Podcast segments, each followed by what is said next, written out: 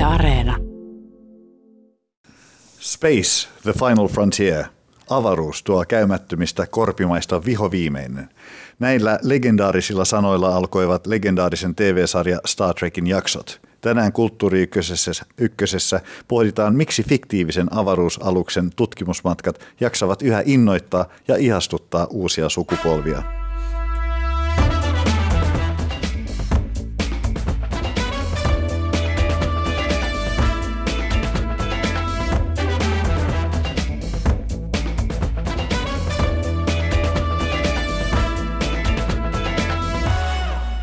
Hyvää iltapäivää ja tervetuloa Kulttuuri Ykkösen lähetykseen. Miten Star Trek saavutti ikonisen aseman ja miten suuri vaikutus Gene Roddenberryn luomalla Star Trekilla on ollut sekä populaarikulttuuriin että jopa tieteeseen? Siitä puhumme tänään Turun yliopiston kulttuurihistorian professorin Hannu Salmen, sarjakuvataiteilija Petri Hiltusen ja käsikirjoittaja ja kirjailija Mikä Pohjolan kanssa. Tervetuloa kaikki. Kiitos, kiitos paljon. Kiitos. Kuvaakaa ensin hiukan omaa suhdettanne Star Trekkiin, Hannu Salmi. Joo, no mä olin tota, itse 13-vuotias, kun alkoi Suomessa tämä TV-sarja Avaruusmatka vuonna 1974, eli tämä ensimmäinen sarja. Ja sitä tuli silloin kahdeksan jaksoa, mutta se teki kyllä lähtemättömän vaikutuksen. Ja mä olin sekä katsonut tämän sarjan tietysti monta kertaa myöhemmin useita kertoja. Eli kyllä, kyllä ehkä se mulla palautuu niin kuin siihen ja se on seurannut elämässä vuosikymmenien ajan mukana. Nostalginen suhde siis. Sitäkin. Hmm. Mikä Pohjola? Äh, mun isä oli myös katsonut avaruusmatkaa ja sitten hän oli, oli lukenut jostain Turun Sanomista tai katsolehdestä, että nyt, nyt, on tota, nyt tulee taas tämä, tämä Star Trek tulee telkkarista. Elettiin 80-luvun loppua Naantalissa ja, tota, ja hän pettyi valtavasti, että häh, eihän tässä ole mitään Spockia ja kirkkiä, vaan tässä on jotain, joku robottimies ja kaljukapteeni ja joka on sitten se sarja Star Trek 6 sukupolvi, jonka parissa minä kasvoin ja jota rakastin ja rakastan aivan valtavasti. Ja sitten luokkatovereilta kyselin, jolla oli näkynyt kolmoskanava jo ennen meitä, että tota, niin onko se nähnyt siis sitä aikaisempaa Star Trek, että mitä siinä niin kuin tapahtui, ja ruokalassa yritin hahmottaa, että okei, Spock, sillä oli joku isot korvat, okei, okei, mitä tapahtui, ja se oli tämmöistä harvinaista herkkua siihen nyt hän pystyy kaikki striimaamaan koska vaan, miten vaan. Mm. Petri Hiltunen. Joo, mä oon enemmän Hannun ikäpolvea, mutta pikkasen nuorempi, joten silloin kun Star Trek tuli vuonna 1974 televisiosta, niin, niin tota, mä en saanut katsoa sitä, koska se tuli niin myöhään ja äiti ja isä oli sitä mieltä, että se oli niin pelottava. Mutta mä rakastin sitä eteältä. Mä ä, apulehdestä leikkasin kaikki ä, mainokset, mitä oli avaruusmatkasta, niin kuin, ja, ja noista lehtien ohjelmatiedoista leikkasin episodit irti ja liimasin ne vihkoihin. Ja, ja sitten seikka veikkaan, että vaikka mä en saanut katsoa avaruusmatkaa eli Star Trekkiä, niin, niin tota, siihen aikaan ilmestyi lehti, sarjakuvalehti, avaruusmatka. Ja sit, sitä mä saan taas lukea ja siitä mä sitten niin kun, sitä kautta dikkailin Star Trekkiä ja rakastin sitä yli kaiken. Ja tämä tavallaan tämä jatkuu, tämä dikkaileminen sarjakuvien myötä, koska siis eihän siihen aikaan ollut videoita tai, tai mitään, mistä niitä jaksoja olisi voinut nähdä. Ja vielä kun 70-luvun ö, lopussa 80-luvun alussa siinä vaihteessa tuli Star Trek The Motion Picture.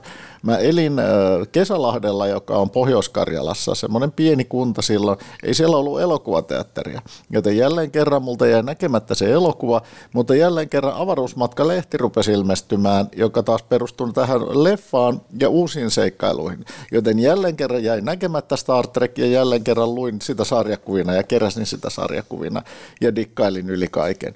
Tässä on vielä sellainen huvittava juttu, mitä pitää vaan huomauttaa, että se vanha avaruusmatkalehti oli sellaisten tyyppien tekemä, jotka eivät olleet ikinä nähneet yhtään jaksoa siitä alkuperäisestä sarjasta, joten niillä oli sitä kautta hyvin erilainen näkemys siitä, mitä Star Trek on. Olin jonkun verran hämmästynyt sitten, kun aikuisena näin tallenteelta ensimmäistä kertaa vanhaa sarjaa, oli vähän sellainen, mitä ihmettä se oli niin totaalisen erilainen kuin sit se, mitä mä olin dikkaillut. Mutta tätä sarjakuva kautta niin kun mä rupesin Star Trek-faniksi ja, ja nykyään mä harrastan niitä TV-sarjoja, elokuvia ja kaikkea muuta tällaista, mutta kuten sanottu, niin, niin tynnyrissä säilyy aina ensin vähän ensimmäisen viinin makua, joten, joten kyllä tätä, näin, niitä rakastan edelleenkin, niitä sariksia. Mm. Mikä tässä Star Trekin maailmassa, tai pitäisikö sanoa universumissa sitten erityisesti koukutti Hannu Salmi?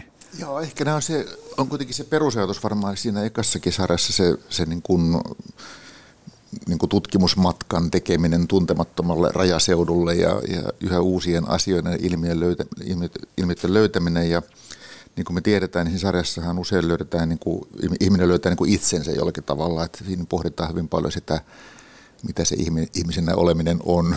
Ja siinä on oma semmoinen filosofinen tasonsa. Et mä luulen, että se on ehkä osa sitä viehätystä, että sitten aina, aina kun ikääntynyt itseni on voinut löytää siitä uusia asioita. Ja, ja tota, samalla sitten on omien lasten kanssa voinut katsoa sitä ja, ja se on aina avautunut vähän uudella, uudella tavalla. Et ehkä, ehkä jotakin tämän, tämän tapaista. Ja mä oon itse ajatellut näin, että, että vaikka siinä seikkaillaan tulevaisuudessa ja etsitään tulevaisuutta, niin siellä usein törmätään ihmisen menneisyyteen milloin siellä voi olla natseja tai gangstereita tai muuta, että siinä niin kuin käydään koko ajan semmoista vuorovaikutusta oikeastaan meidän historian kanssa, kanssa ja se on, se on osa sitä, sitä vietystä. Tietysti lapsena mä olin ylipäätään tänne Skifi fani ja sitä oli hyvin vähän saatavissa siis 70-luvulla, että se oli semmoista niukkuuden aikaa, niin jokainen yksittäinen niin TV-sarjan jakso tai kirja oli semmoinen, mitä tuli ahmittua perinpohjaisesti, niin mm. nämä yhdistelmä tätä. Mm. Mikä pohjalla, mikä tässä koukutti tässä? No se toi, toi niin kuin, että jaksoissa on aina joku filosofinen eh, tapa niin kuin esittää peiliä ihmiskunnalle, niin se, se on varmaan yksi, mutta tuota, mulla oli toinen oli se, että, että siinä esitetään niin, niin positiivinen tulevaisuuskuva, missä ihmiskunta on eh, ratkaissut ongelmansa ja ristiriitansa ja päässyt eroon ja ahneudesta ja, ja sodista ja rasismista ja kaikesta tällaisesta. Ja, niin se, se oli niin kuin ainakin silloin tota, kylmän sodan aikana kasvaneelle niin, tota, mielettömän positiivinen kokemus. Mm. Petri Hiltunen. Uh, mulla on just sillä lailla niin kuin, äh, komppaisin jonkun verran Hannuakin siinä mielessä, että siinä löytää eri-ikäisenä eri juttuja. Että totta kai pikkupoikana kiinnosti se jännittävät avaruusseikkailut, että kun sarjakuvassakin niin, niin muumiot herää henkiin ja uhkaa uhkaa Enterprisein miehistöä, niin se oli jotenkin äärimmäisen jännittävää ja kiehtovaa ja muuta tällaista. Ja Spock mua kiehtoo alun perinkin. Jännä ajatella, että Spock oli ensimmäisiä oikein kunnon tämmöisiä alien-hahmoja, jotka seikkaili niin kuin myöskin just sellainen päähenkilönä. Ja tätä kautta tavallaan tutustuttiin yritettiin tutustua tietysti vähän, vähän hassusti ja naivisti, mutta ei inhimilliseen tapaan katsoa asioita, mikä on sinänsä tosi kiehtovaa, koska yleensä meille aina vanhassa skifissä tarjoiltiin, että inhimillinen tapa nähdä asiat on aina automaattisesti se paras. Mutta Spock on käytännössä niin kuin vastapaino Kirkille, ja monta kertaa Spock on se järkevä ja oikeassa, kun Kirk taas on väärässä. Mutta sitten tuosta Miken huomiosta, se, se muakin on viehättänyt aina Star Trekissa, että se alkuperäinen unelma ihmiskunnasta, joka on oppinut näkemään, näkemään niin kuin rasismin yli ja toimimaan rauhassa ja yhteistyössä, siitä huolimatta niin kuin menettämättä kansallisia erityispiirteitä. Sekin on vielä mielenkiintoinen, että federaatiosta löytyy, Enterprisesta löytyy niin kuin Skotti ja venäläinen ja muita, äh, kenialainen, jotka on uh, niin kuin hyvin, hyvin tota, niin kuin ylpeästi sitä, mitä ne on, ja siitä huolimatta ne on samassa federaatiossa ja tekee yhteistyötä.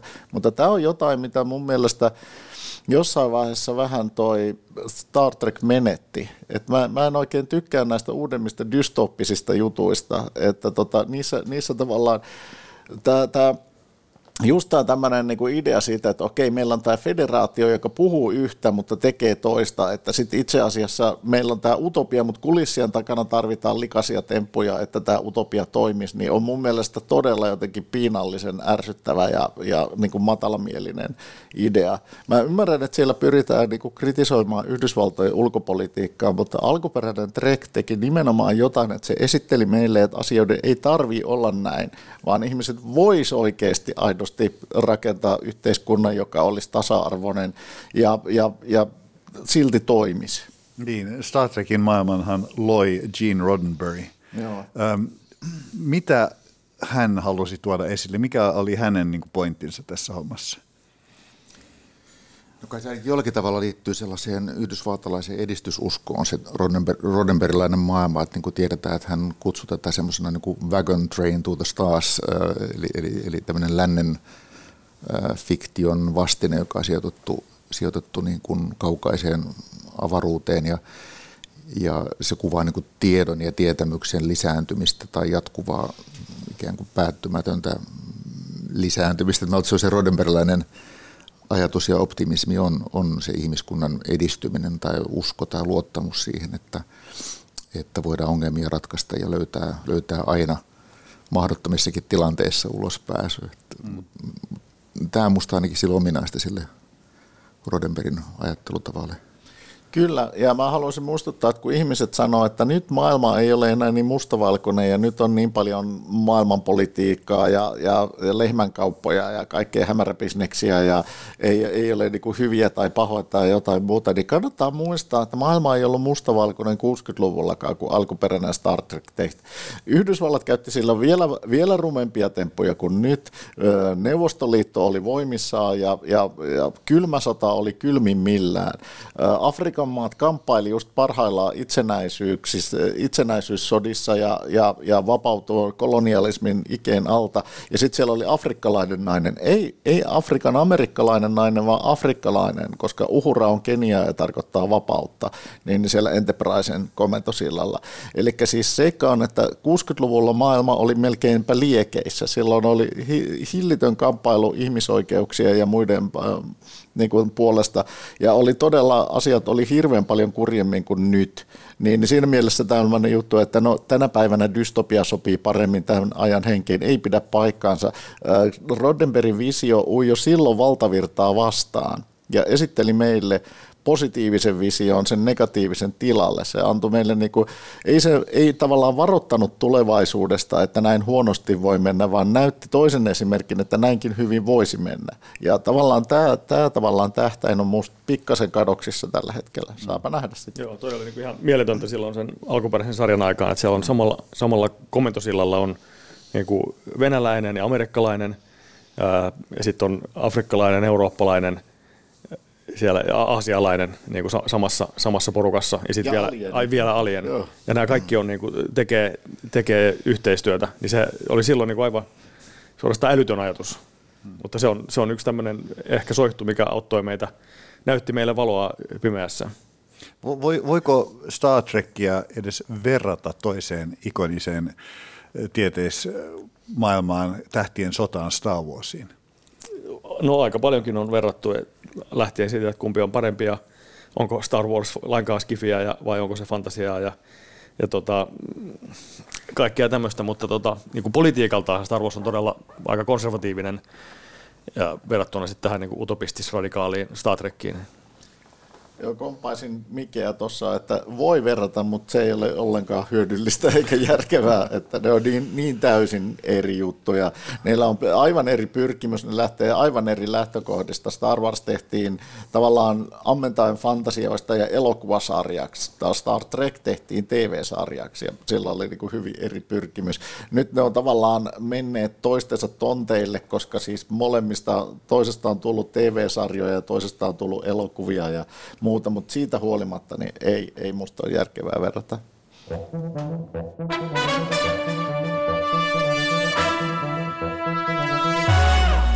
Kuuntelet Kulttuuri Ykköstä, jossa puhumme tieteessarjasta Star Trekista.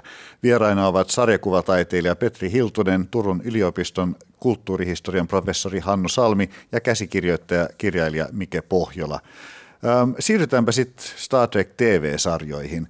Ensimmäistä Star Trek TV-sarjaa Star Trek The Original Seriesia tehtiin vuodesta 1966 vuoteen 1969 ja siinä seikkailu mu- muiden muassa William Shatnerin näyttelemä kapteeni James T. Kirk ja ikoniseksi hahmoksi muodostunut puoliksi vulkaanuslainen Spock suippoinen korvineen, jota näytteli Lennon Nimoy. NBC lopetti sarjan kolmen kauden jälkeen ja kolmanteen kauteen oli suostuttu vasta fanien kovan painostuksen jälkeen. Star Trekhan olisi hyvinkin voinut jäädä unholaan. Kuitenkin myöhempien uus, uusintojen myötä intohimoisten fanien määrä kasvoi ja sarja saavutti jonkinlaisen kulttiaseman.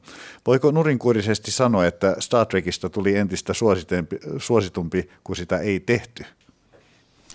Ehkä voi olla noin, että se jäi ehkä kytemään sinne niin kuin katsojien mieleen, että ehkä se osa sitä sellaista, sellaista tota salaisuutta, että sitä ei heti, heti niin kuin hyödynnetty. Tosin tämä animaatiosarja taisi tulla aika pian kuitenkin sen jälkeen, jälkeen mutta varmaan toi on osa, osa sitä.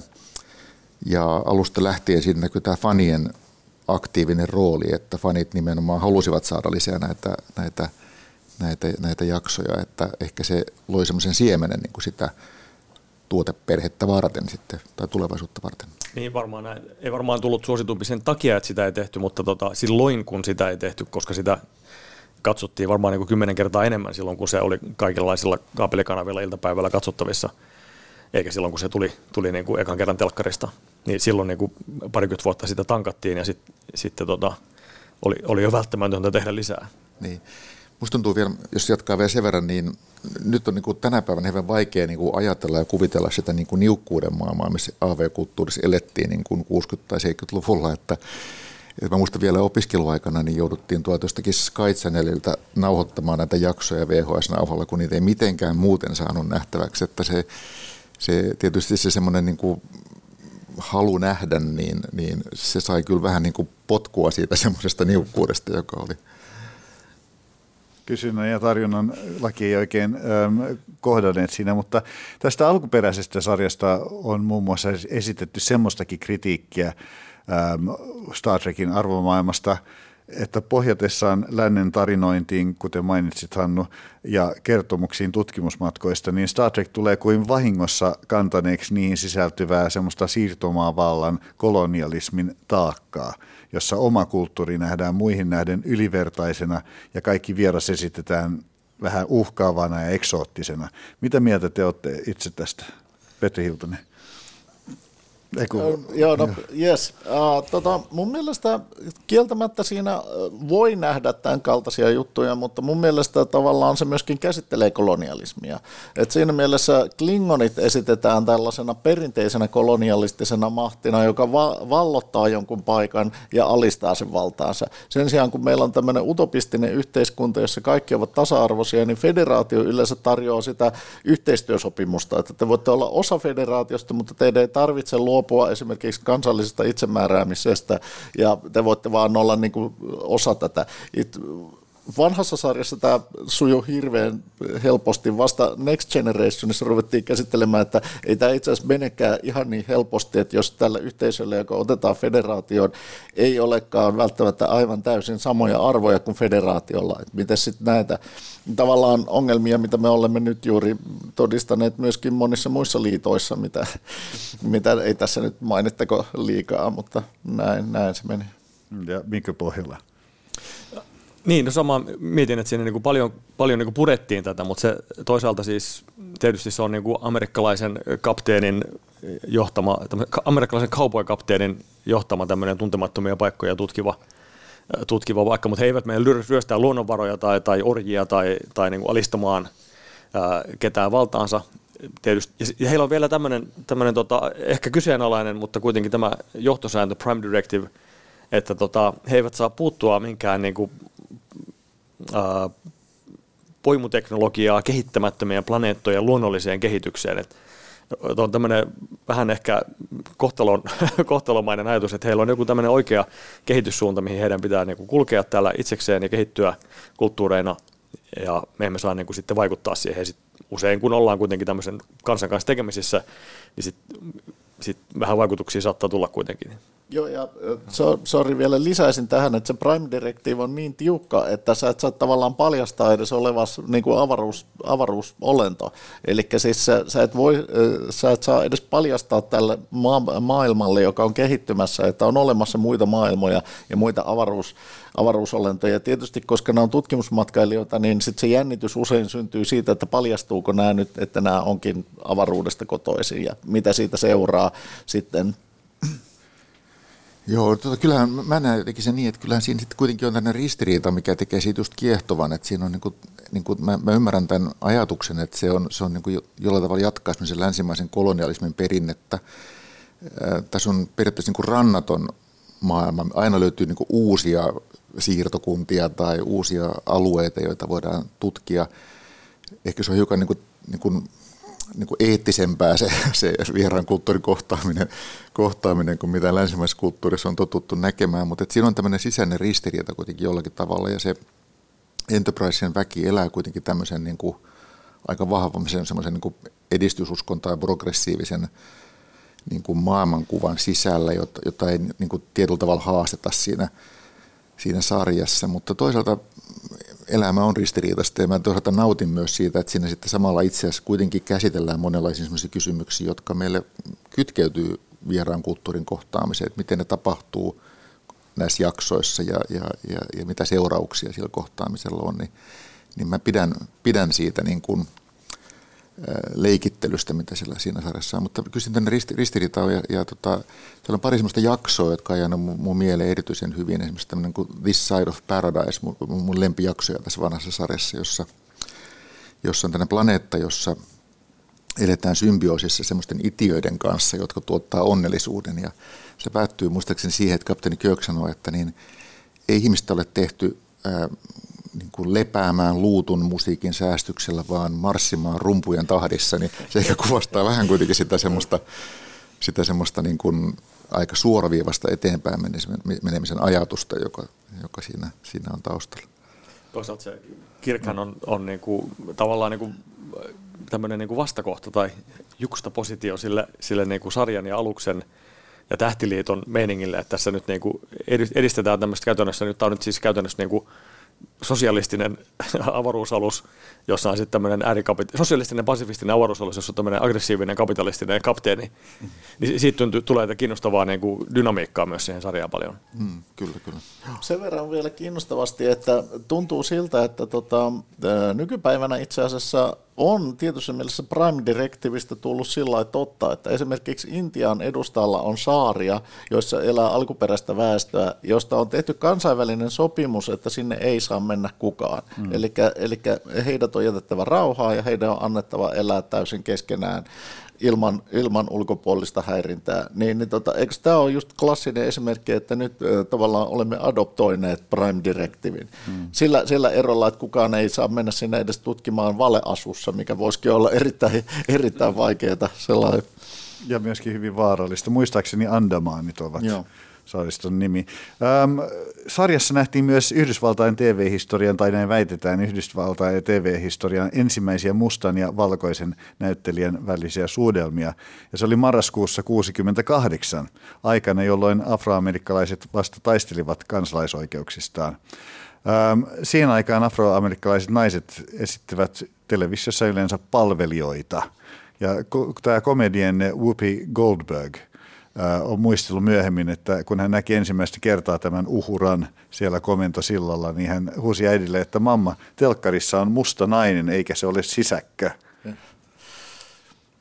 Joo, kyllähän toi, toi on usein nostettu tämä Suudama esille. Sehän on siinä jaksossa Platonin ottolapset, jossa on tämmöinen antiikin Kreikan filosofian mukainen elävä yhdyskunta. Ja sen, tämän kohtauksen niin taustahan on se, että kapteeni Köök vastentahtoisesti toteuttaa tämän tämän suudamman, mutta, mutta, mutta se oli aikanaan radikaalia ja muistaakseni ihan kansikuva tavaraa sitten aikakauslehdistössä se suudama, suudama kohtaus, että kyllähän tuohon sarjaan sen jälkeenkin on liittynyt kuitenkin tämmöinen arvojen haastaminen ja kyseenalaistaminen sekä siinä sarjassa itsessään että, että varmaan näyttelijöiden siviili, siviilielämässä, että että siinä on kommentoitu niin kuin oman aikansa arvo, arvomaailmaa ja, ja ehkä myös vähän venytetty uudella tavalla niin kuin niitä rajoja, rajoja ja tämä on hyvä esimerkki siitä. Hmm. Tuohon, tota, se,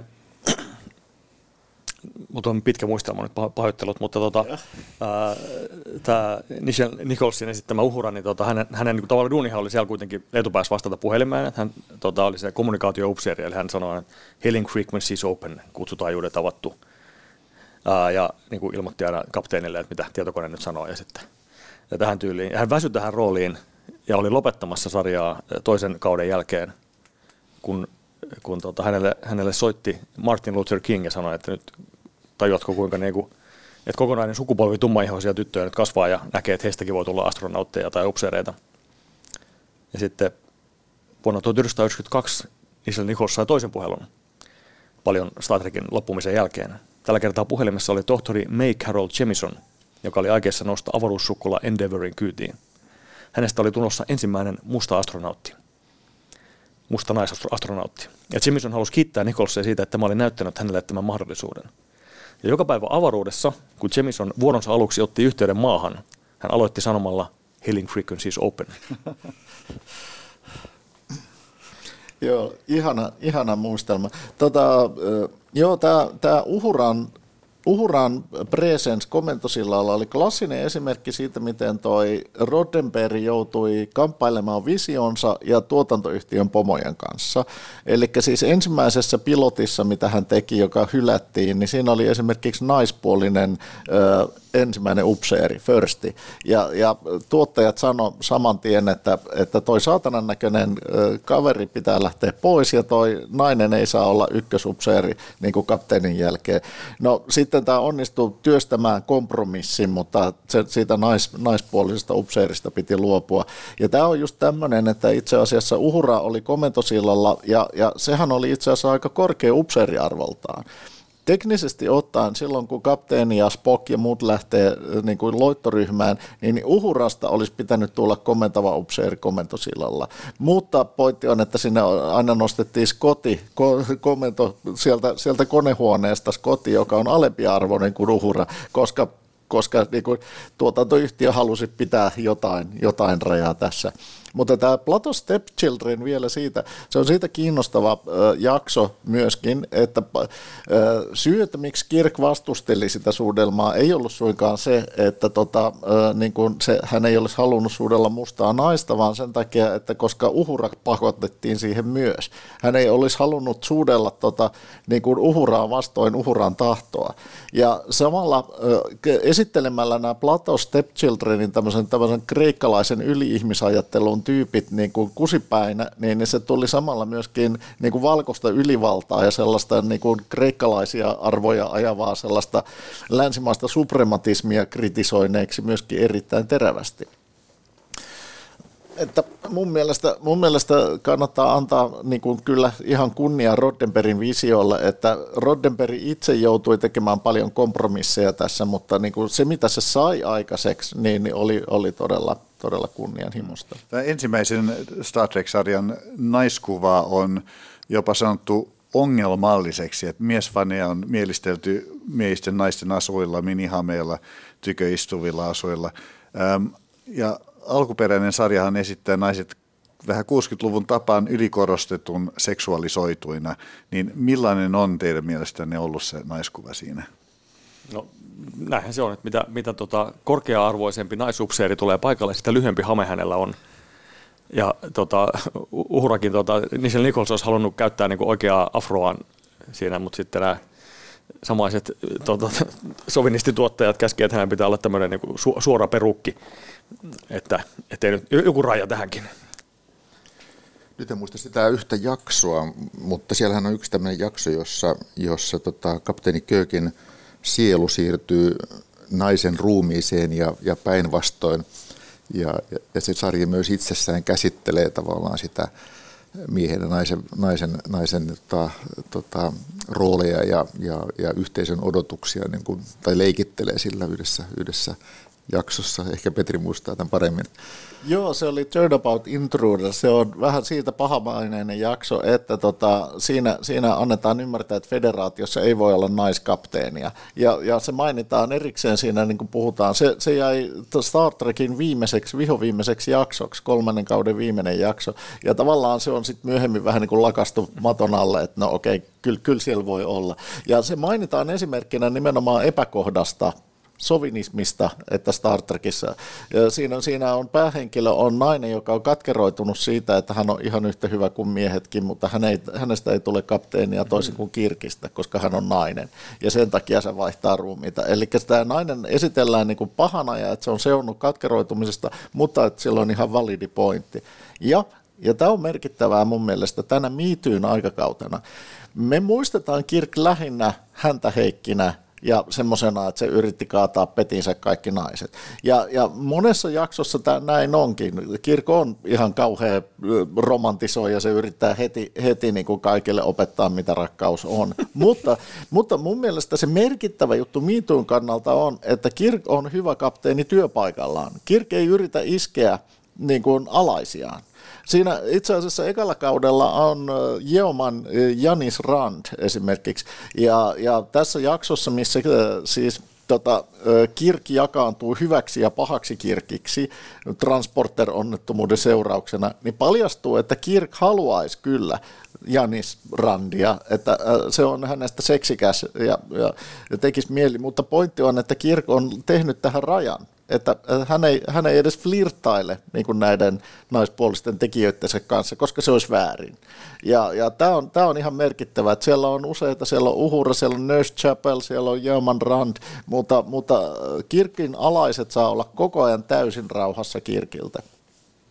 Niin, siis kolmanteen kauteen sitten päättyi tämä Original Series ja sen jälkeen vuodesta 73-74 tehtiin tämmöistä animaatiosarjaa Star Trekista Animated Series. Ja sitten sarja päätettiin herättää henkiin lähes 20 vuotta myöhemmin Star Trek The Next Generationilla. TV-sarja tehtiin vuodesta 87 vuoteen 94 ja sen tapahtumat sijoittuu sata vuotta ensimmäisen TV-sarjan tapahtumien jälkeen, ja siinä oli aivan uudet hahmot. Kapteenina Jean-Luc Picard, jota näytteli Royal Shakespeare Companyn Patrick Stewart.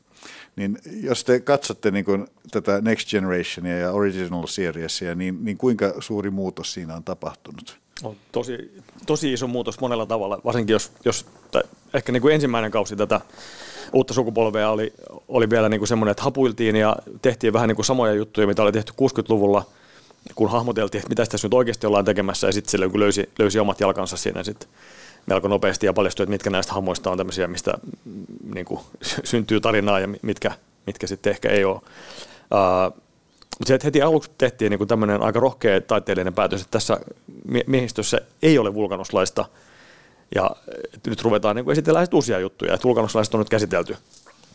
Sitten oli, olikin Klingoni ja Androidi, ja siellä niin kuin tämmöisenä hahmoina, johon, johon päästään perehtymään. Niin se on taas tämmöisiä uudenlaisia peilikuvia ihmisyydelle. Ja samoin se kapteenihan, niin kuin, sitähän niin kuin päiviteltiin, että, että kyllähän nyt avaruusaluksen kapteenin pitää olla tämmöinen nuori toimintakaveri, ja tämä on tämmöinen niin kuin teetä juova, Shakespearea lainaava, kuivakka, kaljupäinen vanha ranskalaismies, niin mi- mitäs tämä nyt on? Eihän tällaisia voi olla. Ja sitten hänestä tuli yksi rakastetuimmista Star Trek-hahmoista. Mm. Patrick Stewartille kyllä kokeiltiin erilaisia perukkeja kuulemma, mutta näytti aika pahalta, joten luovuttiin siitä aika pian.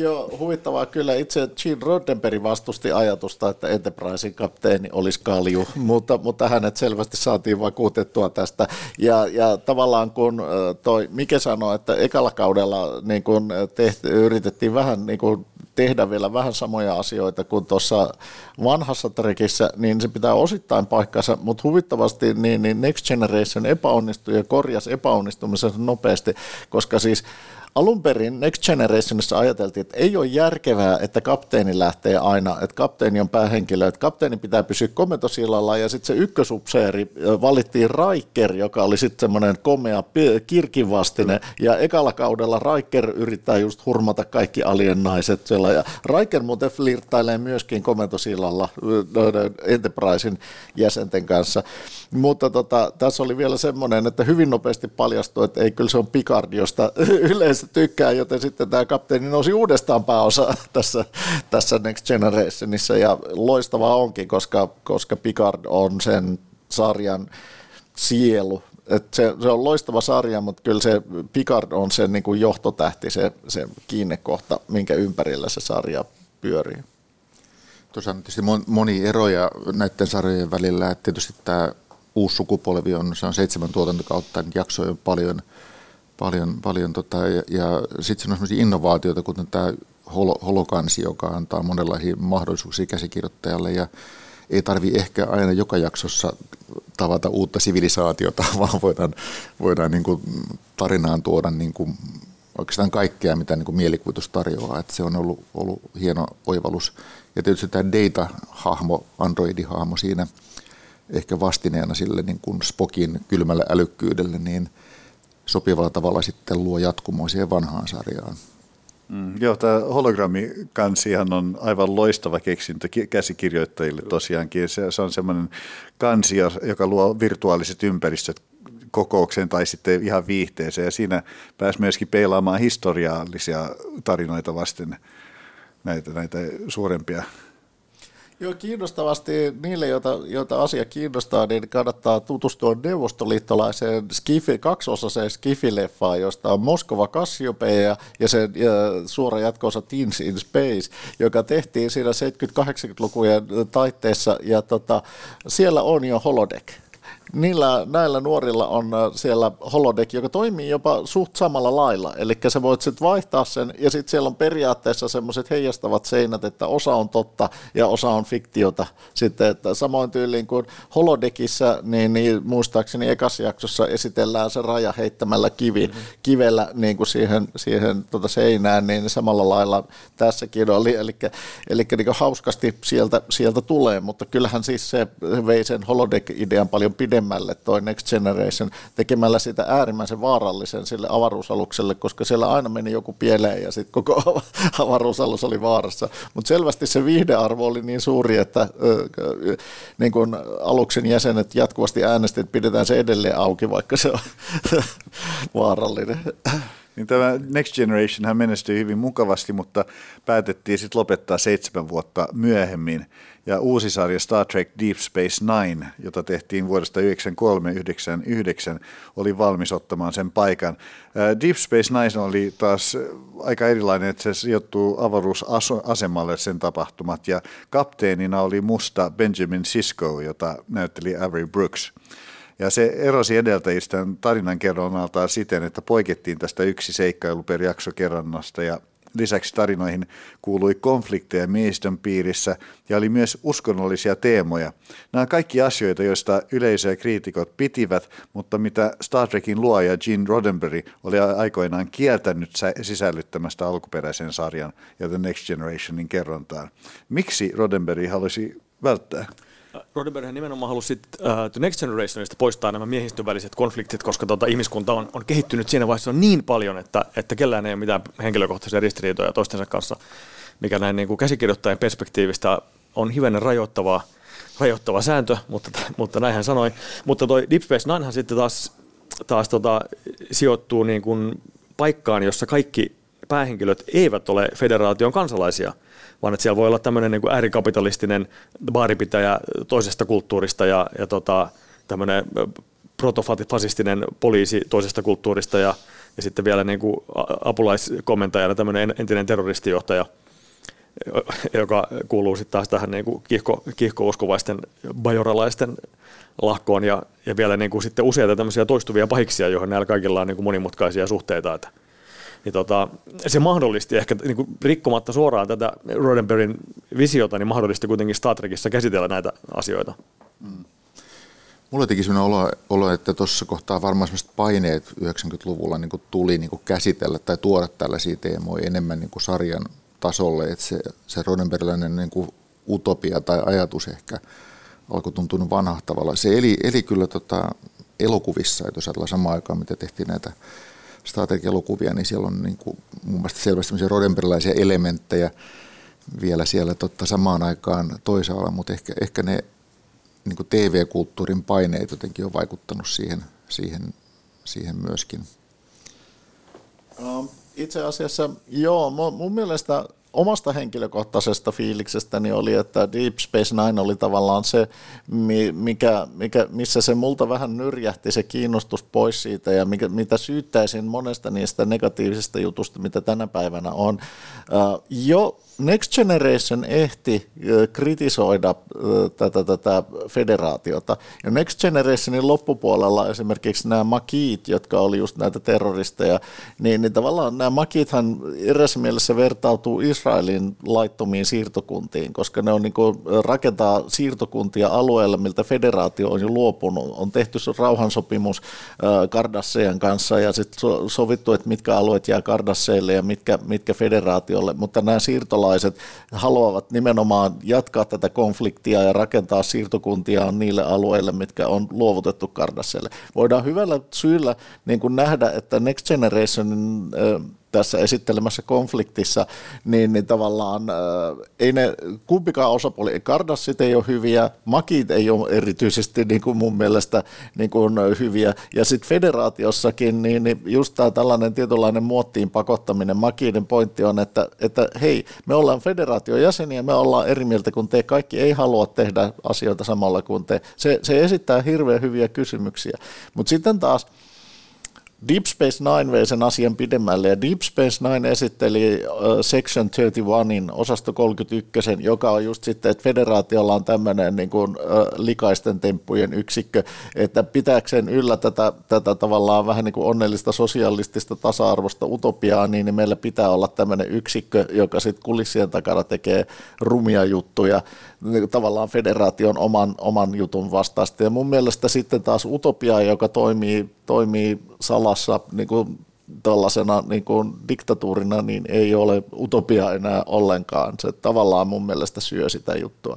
Ja rehellisesti se, että toi, toi uskonnollisia kiistoja, toi Deep Space Nine, ja poliittisia kiistoja, niin Star Trek ei ole, Star Trek on hy- hyvä silloin, kun se käsittelee niitä suht kevyellä kädellä, mutta, mutta sitten kun niissä vellotaan ja niistä tehdään tollaisia, niin se ei käsittele niitä erityisen hyvin mun mielestä Deep Space Nine. Se, että niitä asioita käsitellään, ei tarkoita välttämättä, että, että se on hyvä, miten se tapa käsitellään. Se, mitä se, antaisin kyllä kiitosta, että Benjamin Sisko on kyllä hyvä kapteeni. Se, se on hyvä kapteeni ja sen, sen presence kantaa sitä sarjaa yllättävän pitkälle, mutta, mutta, mutta täytyy sanoa, että se poliittinen konflikti ja se uskonnollinen konflikti, mikä siinä on, niin, niin tuntuu mun mielestä jotenkin teennäiseltä ja jopa aika vaivaannuttavalta, siis mulle. Moni, moni tykkää siitä. Monia on sitä mieltä, että Deep Space Nine on se sarja, joka myötä niin kuin äh, Star Trek aikuistu, mutta jos aikuistuminen tarkoittaa tätä, niin mä, mä ehkä haluan pitää lapsenomaisen mieleni. Se on aika, aika epätasainen sarja, mutta siinä on sit myös niin kuin joitain Star Trekin parhaita jaksoja on siinä Deep Space Nineissa, ehkä huonompiakin. Mutta esimerkiksi nämä, niin kuin, nämä Ferengit, mitkä oli ehkä se, missä niin kuin, minkä kulttuuria sitten Deep Space Nine syversi, jos TNG syversi Klingonien kulttuuria, niin niin, tota, niin heidän kauttaan on tehty tämmöisiä todella hyviä jaksoja kapitalismista, työväenliikkeestä ja kaikesta tämmöisestä. Deep Space Nineahan seurasi osittain päällekkäin sitten Star Trek Voyager, jota tehtiin vuodesta 1995 2001. Ja siitä löytyi sitten Star Trekin ensimmäinen naiskapteeni Catherine Genway, jota Kate Mulgrew tota, näytteli. Oliko tämä tavallaan sitten semmoinen paluu vähän enemmän sinne Next Generationin päin. Oltiin huomattu näitä tiettyjä dystooppisia ongelmia ja haluttiin toisenlaiseen suuntaan. Musta se on niin hyvin, ei se musta sinne päin ollut paluu, mutta, tota, mutta se ollaan tietysti aluksella, mutta siinähän se koko konsepti on, että ollaan aivan eri osassa avaruutta ja yritetään päästä pois sieltä. Että ei olla tutkimusmatkalla, eikä siellä ei ole klingoneita, ferengejä ja vokaluslaisia. Tota, mä palaisin siinä mielessä vähän taaksepäin, että kun sä, sä hyppäsit suoraan vanhasta sarjasta ja animated-sarjasta Next Generationiin, niin, niin tota, siinä välissähän ehti tulla useampiakin pitkä sarja mm. Star Trek-elokuvia. Ja kun puhut, heitetään tämmöisiä juttuja, eka naiskapteeni ja eka, eka mustakapteeni ja kaikkea muuta tällaista, niin itse asiassa helposti unohdetaan, että monet näistä jutuista tehtiin elokuvissa. Ei päähenkilöinä, mutta siellä oli sivussa niin kuin juttuja. Esimerkiksi äh, niin kuin Star Trek Voyage Homeissa niin, niin näkyy aluksen kapteenina äh, aboriginaali australialainen ja tällaisia, että nämä tavallaan tuli tällaiset. Siellä oli niin kuin elokuvasarjassa oli musta amiraalia federaation johdossa ja federaation presidentti oli alien eikä ihminen esimerkiksi. Tällaiset jutut, tuli niissä elokuvissa, niin kuin tavallaan esiteltiin ideoina, että, että meillä on, meillä on nämä jutut, ja, mutta toki ne tuli sitten pääosiin vasta niin kuin Deep Space Nineissa ja, ja, ja Voyagerissa, mutta tavallaan monet niistä jutuista, niin kuin mitä nämä uudemmat sarjat teki ja, ja pi, mitä pidetään läpimurtoina tavallaan esiteltiin siinä leffasarjassa 80-luvulla.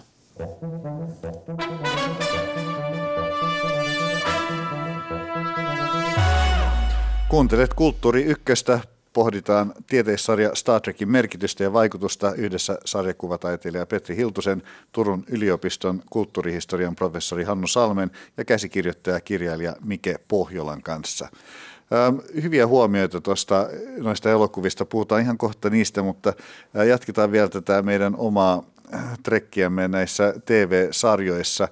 Ähm, sitten kun Star Trek Voyagerin aika koitti, niin ähm, siinähän sitten tapahtui se sillä lailla, että moni fani oli ilmaissut pettymyksensä tähän Star Trekkiin. Sanottiin, että, että tämä on vähän menettämässä sitä punaista lankaa, mikä, mikä tässä sarjassa pitäisi olla. Ja sitten jopa Leonard Nimoy, joka oli näytellyt alkuperäistä Spockia, niin kirjoitti siitä, että hän, hänestä tuntui, että niin kuin aika on tullut täyteen Star Trekille. Tämä oli 90-luvun asioita. Oliko, oliko teilläkin sellainen tunne, että, että niin kuin nyt on, nyt on niin aika laittaa pillit pussiin? No ehkä ei suoranaisesti niin, että mulla se ehkä reaktio, että mä rupesin katsomaan näitä vanhoja uudelleen, että, että se oli tämä, tämä ratkaisu, mutta että kyllähän jotenkin tuntuu, että kuitenkin tämä, nämä, tässä on niin pitkästä saakasta kysymys, kun tullaan 60-luvulta 2000-luvulle ja niin kuin tuossa aikaisemmin Petri viittasi siihen dystooppisuuden lisääntymiseen ja varmaan myöskin ehkä nämä tämmöiset odotukset, mitä meillä on niin kuin tieteisfiktiosta, niin alkoi niin kuin jollakin tavalla muuttuu, että että saattaa olla, että se toi sellaista epäuskoa siihen, että onko tämä se formaatti, millä se parhaiten, parhaiten tapahtuu. Mutta ehkä jotain tämän tyyppistä, e-, ehkä sen, sen tapasta ehtymistä. Mm. Ja 2000-luvun alussa tehtiin uusi TV-sarja Enterprise, mm. joka ei välttämättä ihan hirveästi uusia faneja saanut puolelle. Ei varmaan. Mun mielestä niin noissa molemmissa on ehkä havaittavissa, että nyt oli, oltiin niin hylätty se – Roddenbergin visio käytännössä täysin, ja, ja niin kuin ajateltiin, että nyt tehdään tämmöistä skiviä, mitä tämä aika tarvitsee, ja TV-yhtiön pomot kyllä, kyllä sen tietää. Ja esimerkiksi Voyagerhan on kiinnostava, että jos vertaa tähän alkuperäiseen sarjaan, niin, tota, niin siinä koko miehistö, koko tämä niin kuin päähenkilöstö, kaikki ihmiset ovat amerikkalaisia. Siellä on amerikkalainen naiskapteeni, sitten meillä on tämä tota, tota, puoliksi meksikolainen, puoliksi klingoni turvaupsi, ja sitten meillä on tämä tota, Amerikan alkuperäiskansalaan kuuluva ensimmäinen, tota, ensimmäinen perämies, sitten on, on amerikkalais-korealainen vänrikki, ne on kaikki amerikkalaisia. Joo, ja no siis omasta mielestäni niin käytännössä niin, kuin niin kauan kuin Star Trek meni eteenpäin, niin, niin kysymys on just sillä lailla, että pysty sanomaan, että okei, tämä ei mun mielestä enää toimi, mutta niin kuin, vähän niin kuin laivalla, joka menee, niin, niin okei, sitten korjataan suuntaa ja jatketaan sillä lailla, tehdään ohjausliikkeitä. Tota, mun mielestä Star Trek kadotti pallon viimeistä totaalisesti siinä vaiheessa, kun ruvettiin tekemään näitä prequel-sarjoja. Koska, koska se on just sellainen niin kuin Star Trekin tavallaan se visio ja idea oli siitä tavallaan ihmiskunnan eteenpäin menosta. Ja, ja sitten kun se oli jo paisunut noin valtavaksi, noin, noin useita TV-sarjoja ja useita elokuvia ja valtavasti informaatiota ja erilaisia ristisitaisia juttuja, että mitä nyt mennään ja miten näiden imperiumin nämä, nämä jutut etenee ja mi, miten, miten nämä joskus sotii ja joskus liittoutuu ja muuta tällaista. Ja sitten sit yllättäen ruvettiin tekemään, tehtailemaan näitä prequel-sarjoja. Ja prequel-sarjoissa on paitsi, että se on hyvin epäkiinnostavaa, palataan takaisin asioihin, joihin me tiedetään jo, että mihin nämä... Sano nyt suomeksi prequel. siis esiosia. Niin, niin tota, et paitsi, että me tiedetään, että mihin näiden valtioiden nämä jutut on menossa, niin, niin tota, siitä huolimatta ja, ja tällaiset, niin, niin siitä onnistuttiin kirjoittamaan niin, että, että valmiiksi on ristiriitainen paketti, valmiiksi on ristiriitainen ja sotkunen paketti muuttuu yhä ristiriitaisemmaksi ja sotkusemmaksi, kun siihen tuodaan ideoita, designeja ja ajatuksia, joiden olisi pitänyt olla ennen vanhaa sarjaa, mutta jotka on jo kuitenkin paljon modernimpia tai ristiriidassa jo annettujen faktojen kanssa, jolloin siis koko koko kanoni tavallaan leviää ja kääntyy itseensä päin kuin romahtava tähti. Mm, kävikö tässä siis sillä lailla, että Star Trekin oikeudet omistavat jättiyritykset niin halusi vaan iskeä rahoiksi. No tota, jossain vaiheessa pelättiin tämmöistä äh, franchise fatigue, eli tämä niin tämä Star Trek maailma. Niin, kuin, niin brändiväsymys. Br- niin, brändiväsymys. Ja, ja, tota, ja sen takia, että nyt ei tehdä enempää sarjoja, ei tehdä tuommoista, ja niin kuin, ehkä sitä pelättiin jopa silloin niin 70-80-luvullakin. Ja tota, nyt tästä niin kuin pelosta on nähdäkseni luvuttu, koska nyt, nyt, nyt on uusia sarjoja tullut. Niitä tulee enemmän kuin mä ehdin katsoa. Mä niin kuin tästä, tästä mä haaveilin silloin yläasteella, että kumpa, kumpa edes, nä, MTV3 nyt edes näyttää sitä olemassa olevaa sarjaa, lopetti sen, mutta nyt, nyt niitä tulee jatkuvasti lisää. Onko toi sitten niin, että tavallaan se on niin, että tämmöisestä tarinamaailmasta tulee sellainen niin lopulta aikamoinen rihmasto, joka ei ole kenenkään hallinnassa, että se on aika sotkunen, mutta sitten lopulta, kun se menee tarpeeksi pitkälle, niin sillä ei ole enää mitään väliä, että, mm. että siihen voidaan laittaa monenlaisia niin kuin lisiä, mutta jossain kohtaa ainakin musta tuntuu, että se menee aika niin kuin sotkuseksi rihmasto. Tässä tota, ähm, vähän aikaa jäljellä, niin pitää kysyä ehdottomasti näistä elokuvista. Star Trek-fanien tota, keskuudessa kuulee juttua, että järjestyksessä parilliset ovat olleet aina parempia elokuvia ja parittomat pahimmillaan floppeja. Sitten tuli poikkeus sääntöön, eli kymmenes elokuva Nemesis, joka, joka floppasi aika, aika heikosti. Ähm, mi, mi, mitäs tota, ähm, elokuvat merkitsee Star Trek-elokuvat teille?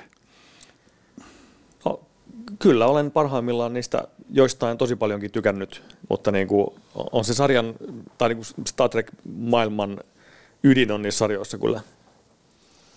Jos sitä katsoo taas niin kuin niukkuuden sukupolven lapsena, niin olihan niillä suuri merkitys siis siinä, siinä kohtaa, kun se elokuvien tuotanto alkoi 70-luvun äh, lopulla. Silloin oli muutenkin tämmöinen skifibuumi menossa ja, ja se, että sinne tuotiin tämä vanha tarinamaailma ehkä vähän väsyneessä muodossa ensin ensimmäisessä elokuvassa, mutta sen jälkeen tuntui, että William Shatner ja Leonard Nimoy hyvin innokkaasti sitä piti yllä sitä elokuvia. Ja musta siellä on kuitenkin aika kiinnostavia elokuvia esimerkiksi siinä niin kylmän sodan päättymisen aikoihin tehdyt elokuvat, niin kuin tämä The Final Frontier ja sitten Undiscovered Country. Siellä on muistaakseni sen lause siellä vuoden 1991 elokuvassa, että – tulevaisuus ei merkitse historian loppua ja saman aikaan keskusteltiin julkisuudessa siitä, että historian päättymässä kylmän sodan jälkeen, niin jotenkin se hienosti kohtasi sen ajankohtaisen teeman. Ja nyt, nyt meiltä päättyy aika, niin kiitän teitä oikein vilkkaasta keskustelusta ja Tämän ohjelman äänitarkkailijana on ollut Tommi Slotte ja tuotteena Olli Kangassalo. Minä Niklas Vankki juonsin tänään. Ohjelma on tuota pikaa kuultavissa myös Yle Areenassa ja sieltä löytyvät myös muut Kulttuuri Ykkösen lähetykset. Kiitoksia seurastanne.